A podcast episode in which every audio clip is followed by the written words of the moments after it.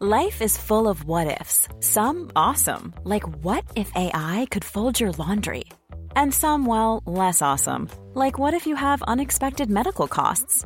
United Healthcare can help get you covered with Health Protector Guard fixed indemnity insurance plans. They supplement your primary plan to help you manage out of pocket costs. No deductibles, no enrollment periods, and especially no more what ifs. Visit uh1.com to find the Health Protector Guard plan for you. Hiring for your small business? If you're not looking for professionals on LinkedIn, you're looking in the wrong place. That's like looking for your car keys in a fish tank. LinkedIn helps you hire professionals you can't find anywhere else, even those who aren't actively searching for a new job but might be open to the perfect role. In a given month, over 70% of LinkedIn users don't even visit other leading job sites. So start looking in the right place. With LinkedIn, you can hire professionals like a professional. Post your free job on linkedin.com slash people today. Beautiful afternoon for a good game of football now, and it looks as though we have the makings of it. Barnes has come in. Oh, a fine goal by John Barnes. That's a beauty. Absolutely emphatic. And Jay DeMerit. Oh, yes. Luther Blissett. That's a spectacular goal. And Helguson comes in first.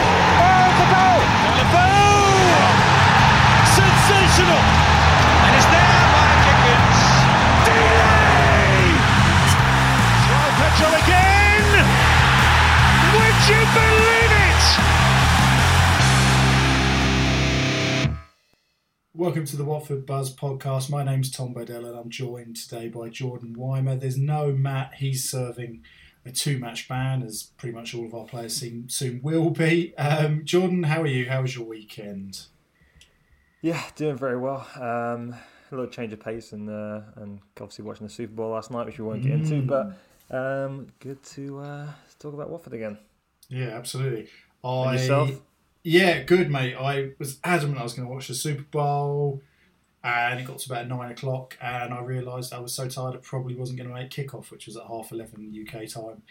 Uh, so I went to bed and immediately regretted it this morning when I saw that it had been a bit of a ding dong and gone all the way to overtime. So we'll uh, we'll avoid any overtime here and get straight into our own ding dong. Um, d- did this actually go a little bit better than expected? A lot of the kind of vibes, I suppose, coming out of, of this one have been pretty positive.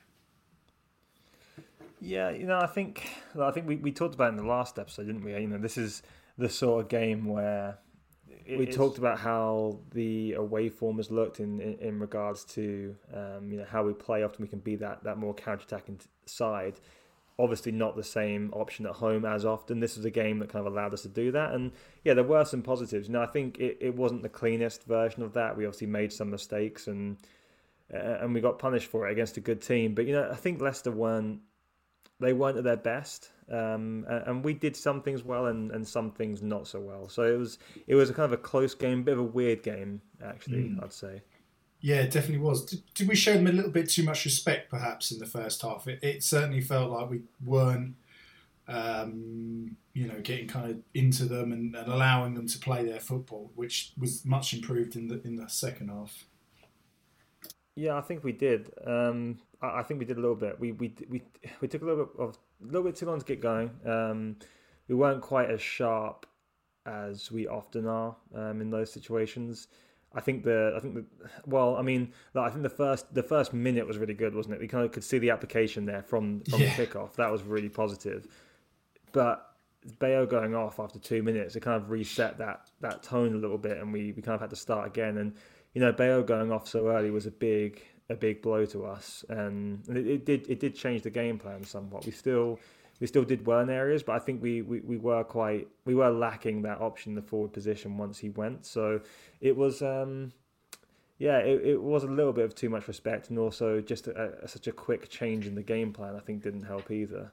Yeah, let's talk about the Bayo injury then. I was say it was so early, and I think the the point was made elsewhere. I can't remember what podcast I was listening on, but Ismaël's selected Bayo. Presumably, all the kind of build up in the week has been with him starting. How much of a you know rapid um, redrawing of the plans is that when you lose him so early on, and not just that, but for Rajovic, who we know is you know completely different type of forward and does completely different things.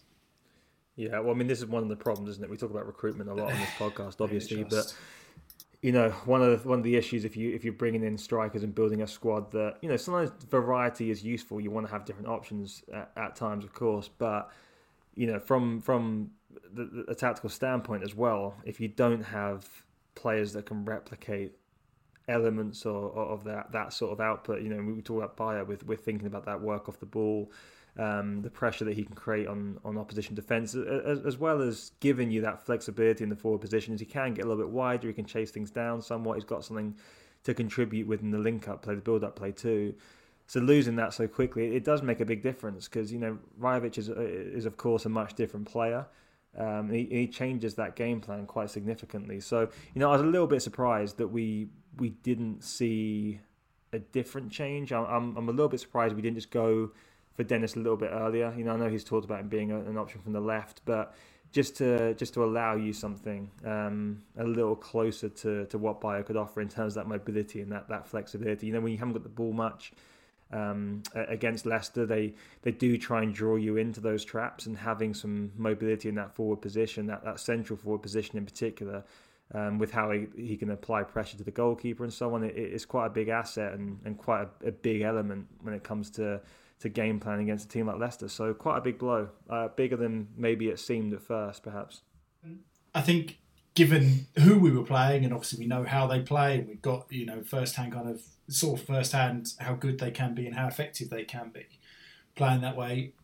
In all the planning and preparation and kind of tactical side of things, I think Rajovic is probably just about the worst fit for the sort of striking you need there, right? The amount of times in that first half, particularly where you sort of saw him making a very, very, I don't want to say half hearted, but let's go with laboured effort to kind of um, close the passing lanes off, to press the centre halves, etc. Jumping ahead a little bit, I don't think we'd have seen us score the goal that we did eventually score, albeit it was kind of their error rather than our creation. Um, had he still been on the field at that time. Is is that fair to say in, in terms of kind of the, the, the pressing that we get from Dennis versus Rajovic? It definitely is, yeah. Um, you know, but it, it 100% is. There's there's no kind of getting around that. It it does play a big part in in in your attack. You know, especially when you're playing as a top team like that. A significant portion of your, your threat is most likely going to come from mistakes or capitalizing on mistakes or causing disruption and then subsequently kind of you know capitalizing on that too and you need to have someone that can that can get in those positions and you know Rajovic is just unfortunately he's not a, he's not really a dynamic athlete. He's not a particularly good athlete and it, it makes it hard. Um, it makes it hard in a team that's not finding it easy to create good quality or consistently high amount of chances in the game. So this one in particular, as you say, I think it was kind of worst case scenario, bad fit for him. Mm. Um, but yeah, Dennis gave you that. I think his, his spark off the bench, I think, was really, really positive. And you know, that's two games in a row now where I'd say that he's he's made a big impact and he's come on and been introduced. Um, you know, this one obviously we got to see him in a slightly different role, um, which, which is is good to see. Um, but yeah, it, it was a it was a tough one for for Mileta up front. Mm. I don't really want to talk about him anymore because it kind of I think it was there's not a lot to add to the debate at this stage, but we obviously know that Bayo is going to be out for at least a couple of weeks. It's Monday afternoon, and, and Val has done his pre Norwich press conference and said as much. So it now seems to be a straight choice between Rajovic or an as yet undetermined alternative. What would you do in the coming games? Not necessarily Norwich specifically. What do we expect Val to do? Well, you know, I think we expect Rajovic, don't we? Um, the, the fact that he was the one so. that was brought in. Yeah, so I, I think you expect that, um, which I, is not ideal. Um, you know, I think ultimately for me, I, I just I, I see Dennis as a, as a central option. I understand you can use him from the left. I think he can be effective from the wide positions, but he offers you a lot centrally. I, I, I wouldn't be opposed to using him there if he's fit enough to play, which I, I, think he is fit enough to start a game, and if he has to come off a little early, that's fine. But um, yeah, I'd want to introduce him from the beginning because I think he gives you something different. You look at the fixtures we've got coming up. you know, Norwich, I, I, I think Norwich is, is, is more important to use Dennis. You know, we, we, we're going to be playing in a similar manner. We might have a bit more of the ball, but there are going to be times we are going to be a little bit deeper and we can spring those counter attacks. That's where you want that fluidity in that forward position. Rajovic's issue, I mean, if you're if you're a, if you're a, uh, an opponent playing against Watford with with Rajovic up front, you've got no real hesitation with playing quite a high line, um, especially when you're at home. He's not going to cause you too much threat. We've obviously got some some danger from the wings there, but you know the fullbacks are always going to kind of fancy their their chances against the winger. I don't feel that we're particularly threatening or we encourage the opponent to play quite high. And you know Norwich will, will, be quite comfortable to do that at home, and that, that gives me cause for concern. I just don't really think we're going to have too much joy there. So you know, someone like Dennis just gives you a lot more to respect for the um, for the opponent, and I think it'll give us a better chance. But it, it does seem, does feel anyway that we'll be, we'll be going for um, for the Rajovic plan. Is that is that what you're kind of thinking too? yeah, I think so. Which leads me into my next kind of point is we've seen, if nothing else, with Ismaël, I think he's quite consistent and he kind of sticks to his guns, sticks to his principles on a lot of things. Obviously, in terms of Dennis, he's been very clear from the word go that he needs to get fit. Obviously, left him behind for the Southampton game. As you said, he said he's seen him as a left winger. Do we think he will alter how he views that now in the in the next couple of weeks and and for the rest of the season I suppose as well given how he's how Dennis has done there in the last uh, in the last game or so or is he going to stick to you know die on that hill so to speak that he is a, a left-sided forward yeah I mean I'd be a little bit confused if he did die on that hill in some ways as to why you know I, I don't I think we can all see the the impact he made and how he can be effective there. You know, we've all seen firsthand how he can be effective in central positions too. Um, you know, maybe he's a little bit more chaotic and maybe lacks a little bit of discipline in, in regards to the timing of his pressure and so on.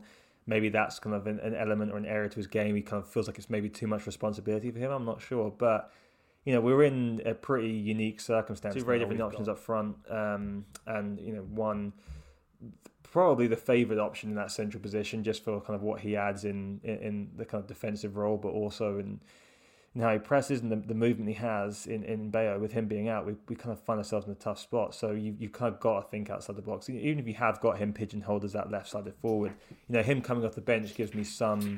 Him coming off the bench into a central position gives me some hope that we at least uh, might look down that that that possibility of, of using him there mm-hmm. at a time where it really feels like you know we've, we've got this we've got this asset on the books. We've, we've brought him in to help. This is exactly the sort of situation you bring him into uh, in for. You got to use him, um, and I, I, I, don't. I'm not confident it will happen against Norwich, but I think no. sooner rather than later it's going to be um, it's going to be necessary.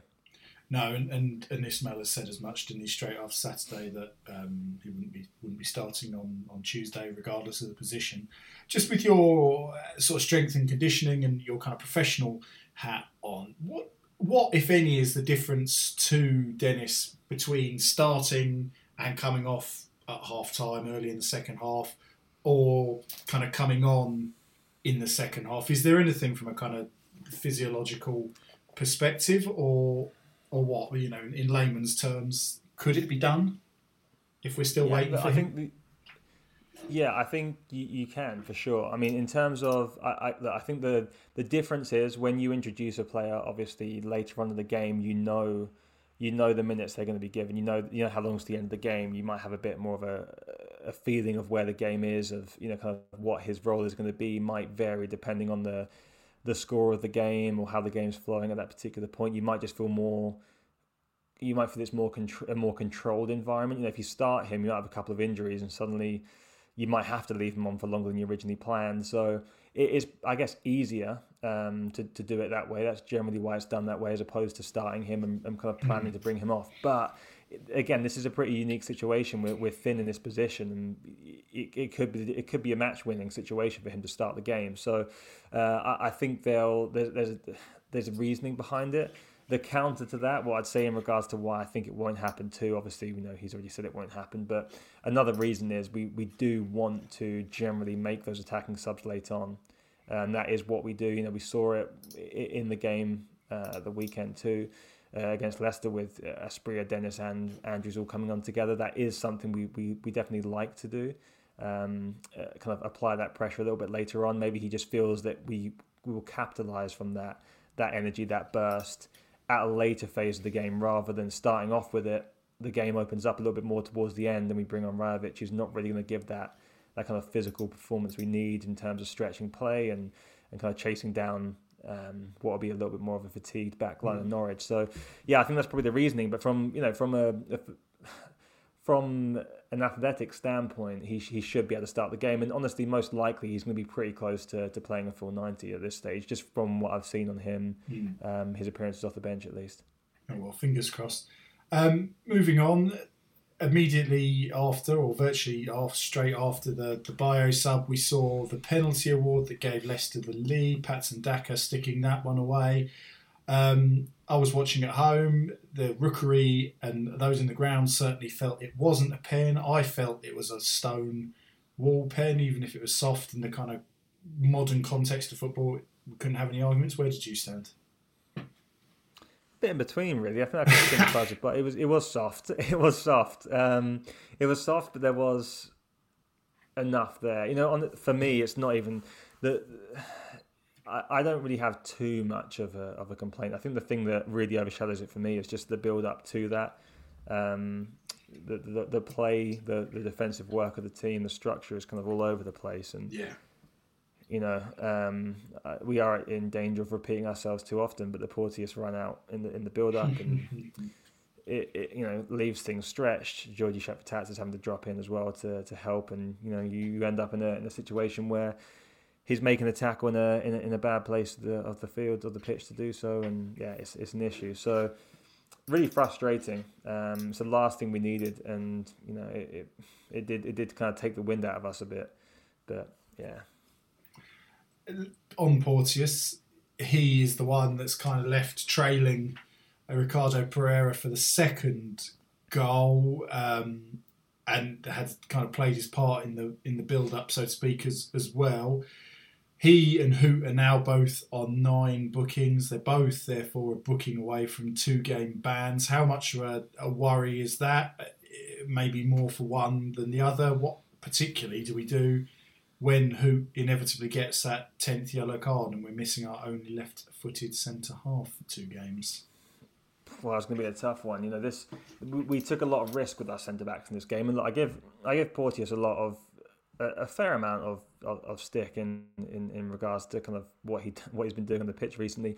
This one, in, this one in particular, I will say is, is quite heavily on the coach for me, just because we we we did make a very calculated decision to be aggressive with our centre backs in terms of where they're pushing up nice and high, trying to get close to the midfielders of Leicester and, and really stop their build up from the back. You know, the the, the long kind of well, the play from goal from them is so so crucial. They invite that pressure, and mm. it wasn't a bad plan to try and disrupt it the way we did, but it is really kind of playing with fire and you know bookings are going to come in that situation too so that's another another element um, to consider there you know we can we can talk about Porteous's he may have the license to do so. We can talk about decision making as a as a separate thing in terms of when he actually decides to engage in that press and, and go for it. But you know, losing losing Hoedt is obviously an issue. Um, he he does offer a lot to us offensively or in, in build up, in possession, and I think defensively he's been pretty good in recent weeks too. He's kind of been on a decent little run of form. It would disrupt things quite heavily, and you know we we definitely see a slight change in the, in in the way we operate if we were to have to kind of draft in, you know, potential back. We might see a backline of Sierralta and Pollock in that in that central position there, both yeah. together for the first time as well. Even so, it, it could change quite a lot. But yeah, it's it is a tough one, and again, we're kind of looking at these areas of the squad once more. You know, looking at all all areas of the pitch really there are some some depth issues which we've you know we talked about quite heavily since January, and it's already coming to show um, how much of a problem it can be. Mm, yes, isn't that our chickens coming home to roost at both ends of the field somewhat? Um, sticking with the defence, Tom Dele-Bashiru, right back. I think I certainly, and I suspect I wasn't alone, had my concerns going up against a rampant Leicester team, but this actually felt like one of his best games at, at right back for me. Certainly didn't seem like they were kind of overrunning him down uh, down that side, and, and if anything, I felt like uh, Fatawu on the, the opposing side going at Jamal Lewis was, was kind of more of a threat on the day. What what did you make of him on the day? Yeah, no, I agree. Actually, I think he looked okay. Um, again, you know, I think we, he didn't invite. I think where we look, where he looks in danger is is that space behind him. You know, he's he, he can he can move. He's he's not he's not a slow player. He doesn't lack mobility, but he's just got that little bit of timing or kind of be a little bit over eager to to step in. And you know, when, when we've seen him punished most has been when that that ball's kind of been slipped in behind him. He's having to kind of fight back to to get into position, and it, it can cause us some issues. But this one, I think he was quite compact. He was maybe a little bit more cautious in, in terms of his positioning and he didn't look too bad. Um, there were a few occasions as well where he was able to get into those central positions and become an option in field. Um, Mom deserves the best, and there's no better place to shop for Mother's Day than Whole Foods Market. They're your destination for unbeatable savings, from premium gifts to show-stopping flowers and irresistible desserts. Start by saving 33% with Prime on all body care and candles. Then get a 15-stem bunch of tulips for just $9.99 each with Prime. Round out Mom's menu with festive rosé, irresistible berry chantilly cake, and more special treats. Come celebrate Mother's Day at Whole Foods Market. Hiring for your small business? If you're not looking for professionals on LinkedIn, you're looking in the wrong place. That's like looking for your car keys in a fish tank. LinkedIn helps you hire professionals you can't find anywhere else, even those who aren't actively searching for a new job but might be open to the perfect role. In a given month, over 70% of LinkedIn users don't even visit other leading job sites. So start looking in the right place. With LinkedIn, you can hire professionals like a professional. Post your free job on linkedin.com slash people today. Everyone knows therapy is great for solving problems. But getting therapy has its own problems too. Like finding the right therapist, fitting into their schedule, and of course, the cost. Well, BetterHelp can solve those problems. It's totally online and built around your schedule. It's surprisingly affordable too. Connect with a credentialed therapist by phone, video, or online chat all from the comfort of your home. Visit betterhelp.com to learn more and save 10% on your first month. That's BetterHelp H E L P. Burrow's Furniture is built for the way you live. From ensuring easy assembly and disassembly to honoring highly requested new colors for their award winning seating, they always have their customers in mind. Their modular seating is made out of durable materials to last and grow with you. And with Burrow, you always get fast, free shipping. Get up to 60% off during Burrow's Memorial Day sale at burrow.com slash ACAST. That's burrow.com slash ACAST. burrow.com slash ACAST. You know, build up in in terms of um, moving the ball through that back line. He was able to play in that inverted way on, on occasion, which we've not seen as much recently, but he's someone that obviously does benefit from that that type of role. Um, it, it, was a good game for him, and you know, obviously, there's a lot of criticism I've seen as well, and some some hesitancy about about that change, which seemingly just needed to happen from a fitness standpoint. But I think he held his own. Me too. I was uh, I was suitably impressed, and that was one of my biggest worries going into it. Someone else who caught the eye and continues, I think, to just catch the eye. It has had a couple of quiet weeks, but Ismaël Koné, again, probably the standout from a, a Watford perspective. What did you make of him, and and, and what's been the the difference now? We, he's been here kind of a year after arriving last year. A lot of kind of football after not playing a huge amount of football prior to arriving. What have you kind of seen in him to to really bookmark that improvement over the last twelve months? I think, uh, no, I think with I think with Kone, we're really seeing the something we've not really got to see at Watford too much in, in the last well decade or so. Really, has just been players that have, have been able to be slowly introduced and, and find their feet. You know, there's a lot of immediacy with with being a Watford head coach. You're generally going to fall back to the the tried and tested or the, the kind of more senior players that you kind of know what you're getting. Kone, there's a little bit of you had to give, give a little bit of room. We we saw some flashes under Wilder. You know, there's some trust there, and we saw him play quite well when he was using that kind of wider position as well um, under Wilder last year. Now I think we're just starting to see that confidence build and I, I, I feel that he has he has more faith that he's going to be rewarded for his performances. He's going to get those minutes to to, to open up a little bit, um, to to play with more confidence. And he was very cagey, I'd say at first. I mean, mm-hmm. in his kind of bad spells, his bad patches at Watford last season, it felt like he was nervous and, and thinking a little bit too much, or you know, kind of he, he just wasn't really playing naturally and with any sort of freedom. Not to say that he hasn't got discipline in his game now, but he looks much more composed, much more comfortable. He's, he's opening up, he's taking runs, he's playing the ball into areas that he wouldn't be playing before with ease now, it looks like. And he just looks much smoother um, and much more like kind of what we see for the national team. Uh, and also what we saw in the MLS as well. You know, very raw there, but you could see that as part of his game. there's, some, there's some creativity there and some kind of he can be dynamic. He can be an offensive threat. He can be really rangy the way he carries the ball up the field. And we're just starting to see a little bit more of what Ismaël Koné actually is, as opposed to where he was trying to do what he thought was needed um, mm. at the time under the lights of Bilic and so on. It just didn't didn't quite click. Um, yeah. But you know, yeah, really good, um, really, really good, and he's become quite a key component now, hasn't he? No, certainly has. It's that ball carrying for me. I, I can't remember a lot, and to be honest, we now kind of got two of them in that, or if not necessarily carrying great distance, but being able to get out of trouble with it and just you know beat a man. Yeah. Him and Chakvetadze, it feels like forever since we've had one, and, and now I feel like we've got two, certainly in those central areas when when Chakvetadze can play plays there mm. again. So yeah, no, it's it's really quite a, another one who's had. I don't want to say redemption story because he's a youngster who's not played much football and you know really hadn't been here very long. But it, you know, someone that has kind of overcome a bit of an inauspicious start. Let's put it that way. Is is really rather yeah. catching the eye now I'd, on a I'd, weekly basis. I'd say if you've got the access to do so, go and go and have a look at some of his clips for us last year, and just look at his look at a few of the actions in the same sorts of positions. You know, in that mm. kind of in, in that around the centre circle, in those deeper areas where he's picking up the ball. Even just his body language, he's much much up, much tighter, um, a little bit hesitant with with kind of everything he's doing, and compare that to now where he's much more aware of the space around him. You know, part of this is also a system thing. He's, he's comfortable in the, in the, in the system we're playing too. He knows his role very well.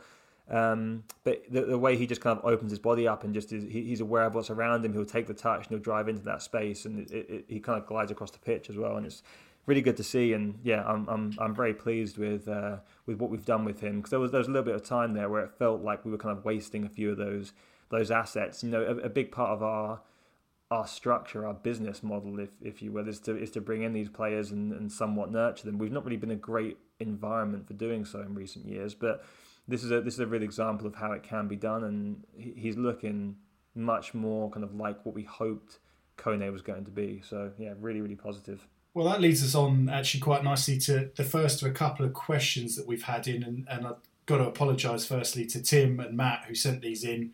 They kind of got lost in our favourites um, at the beginning of the month, so they're probably an episode later than they should have been. But Tim Walklate asks, what does the lack of transfer activity this January tell us about the state of the club's finances, and is there anyone realistically from the academy that could make it into the first team? The reason I ask this is, of course, because I think after seeing the accounts come out recently, it's very clear how reliant we are on player trading, and perhaps Ismaël Koné is going to be one of the next assets that has to be moved on for a decent fee. So, Jordan, what did you make of that lack of business in January? It was just the one senior arrival in Emmanuel Dennis. What does that tell us about the club's financial state?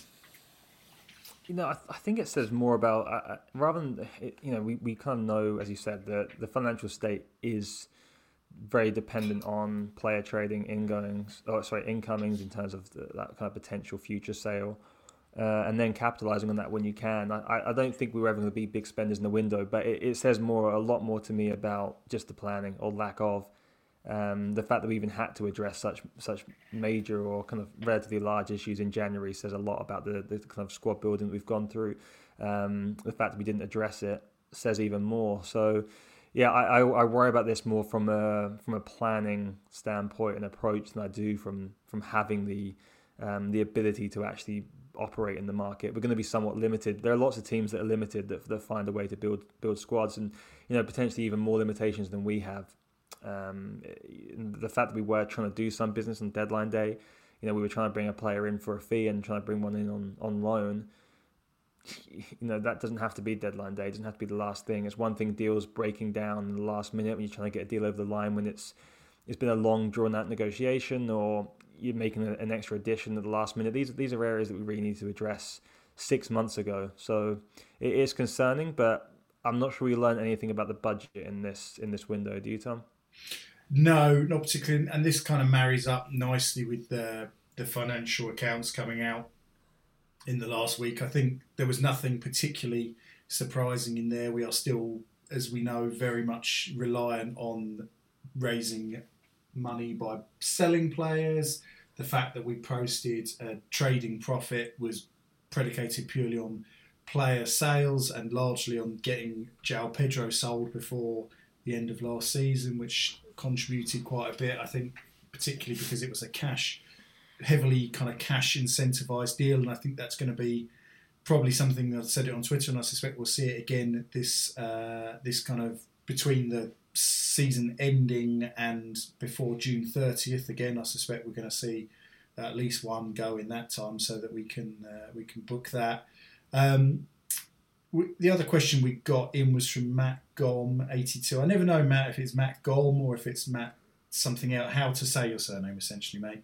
Um, but he asks, you requested more questions on the last pod. What would you prefer? A recruitment team in place that signs players and gives them to the coach where he has no input, or a system where a coach is a large part of the process and has the final say, which I suppose is a bit of both is what we have at the moment in that Ismaël, at least on the face of it, has been given more say in the recruitment, if not the final say, than any other head coach in the, the Pozzo era. Mm. Do you do you have an opinion on that one first, Tom? Yeah, I'd, my um, utopia, I suppose, in this is that they should have a a large part of the say. They should be a voice in that room. If you get all the people together that contribute to that recruitment process, then they absolutely should be a voice in the room, and they absolutely should get to veto someone if it's a case of well, if you sign that player, I'm just out of spite, not going to use them. I really don't rate them. I'm not going to use them.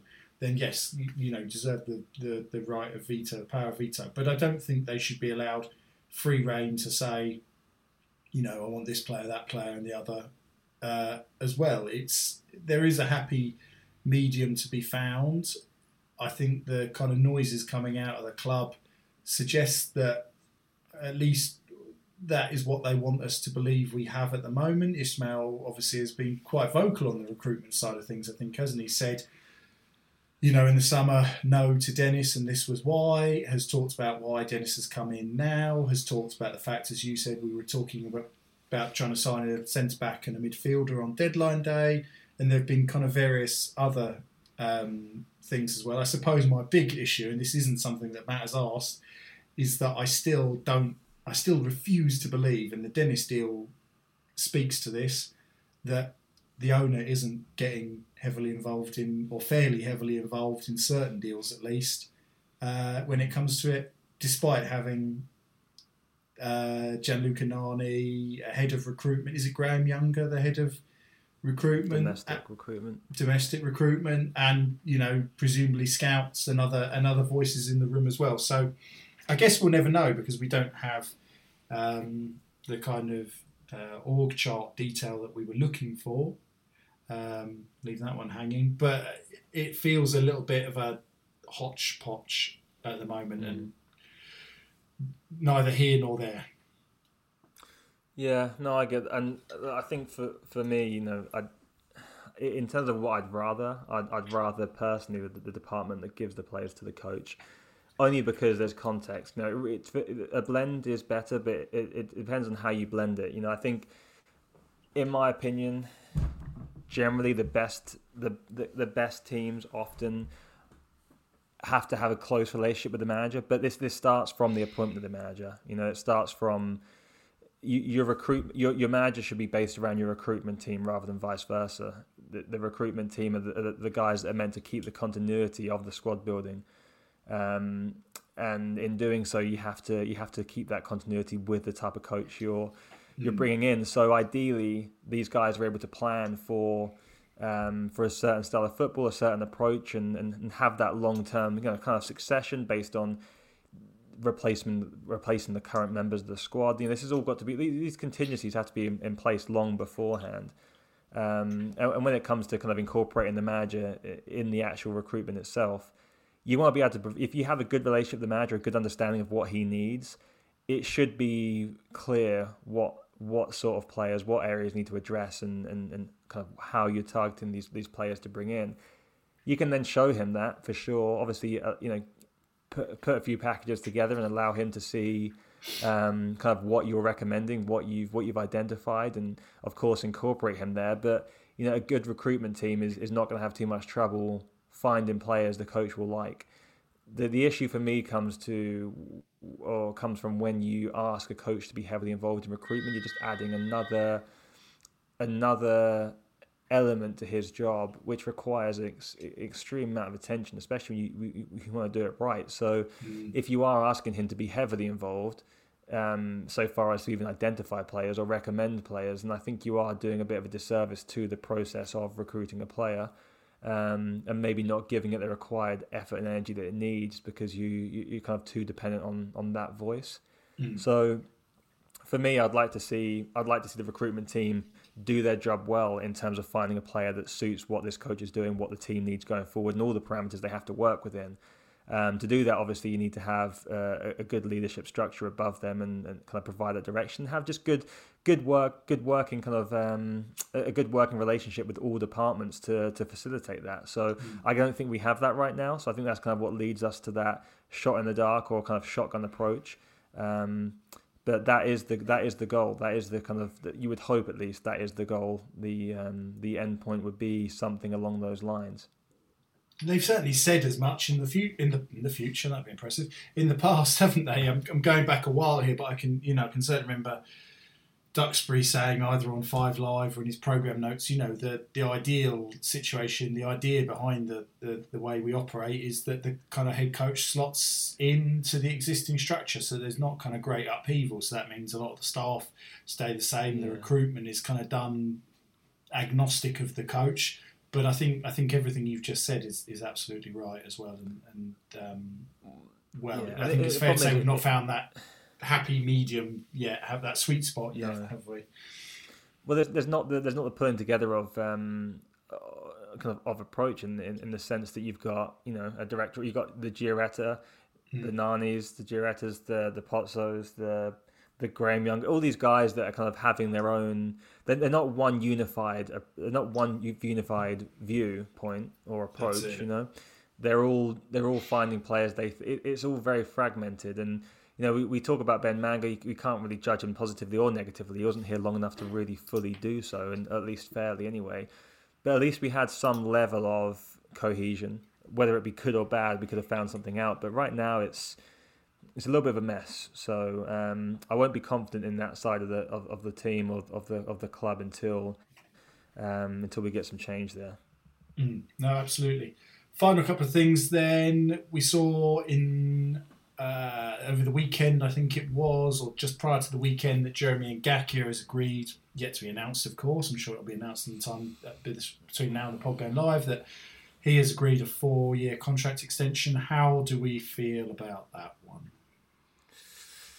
Oof, strange one, isn't it? Yeah. Um, like I think I, I, kind of said this on Twitter too, but I think yeah, you know, reward your squad players. You need to find ways to keep depth around, keep players around. Um, and uh, and try and again keep that continuity in terms of the squad. But Jeremy Ngakia is someone that he, he's just not really met the levels that we felt and needed. I think we've seen some flashes of positivity this season. I think Ismaël does like elements about him, and I was surprised by him. Like he, he surprised me a couple of times with his performances this year. We have seen a few though that that were still kind of what we'd seen previously. You know, I think there's some limitations there. the biggest thing for me um, the biggest thing for me is how many games he misses, and I would be hesitant to offer low, that length of a contract to someone that struggles to be available.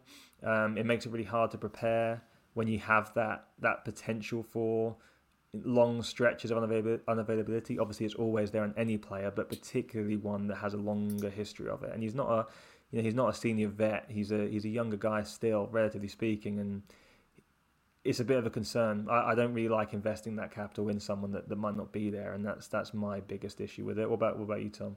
Yeah, I absolutely just blown away. I think, to be honest, when I saw it, I was a little bit behind the times. Uh, I don't think I saw it until kind of the next morning, which yeah, it knocked my socks off. To be honest, and you think at this stage, not many things would kind of blow bowl you over like that when it comes to Watford, but of all the players, I suppose he seemed like one of the least likely, and yet someone I think replied to us on Twitter pointing out that Daryl Janmaat was given a new deal about eight months before we released him by mutual consent, having barely played because he was injured. So probably nothing should come as a surprise anymore. But I thought this would probably be the end of Ngakia, and it seems to me like one where they've looked at it and gone, you know, he's cheap-ish. I can't imagine he's on a commands a huge salary. He's homegrown and um, probably a fairly kind of doesn't take doesn't take up too much of the manager's time. You know, fairly kind of low maintenance guy to have around the place. But I think in a in a squad that's already thin and and you know best ability is availability kind of attitude, he is. Um, yeah, probably doesn't tick that box. So I really thought this would be the breaking point for that Yeah. experiment, but yeah, yeah I guess time. not.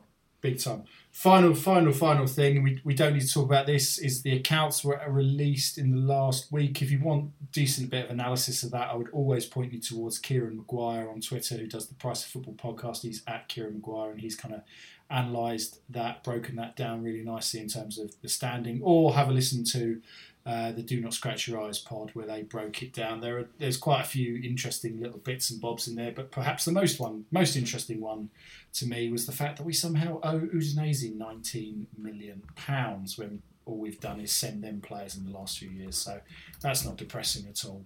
Uh, Jordan, anything you want to say before we sign off for this week? Um, no, you know, I think I think uh, no, I think we're probably good. Obviously, we've got the Norwich game on, on Tuesday coming quick, so we'll be back with another podcast most likely pretty soon after that one as well. Um, yeah, we pretty much covered the bases, I think. Excellent. Well, thank you very much for listening. If you haven't already, make sure you're subscribed. Give us a review on Apple. It really does help in terms of the algorithm and people being able to find us. You can follow us on Twitter at Watford Pod. It's at Jordan Weimer, at TB Bodell, and at Messi Messiano. I'm sure you've got us all already. In the meantime, take it easy, and we'll speak to you after the Norwich game. See you then. Bosh.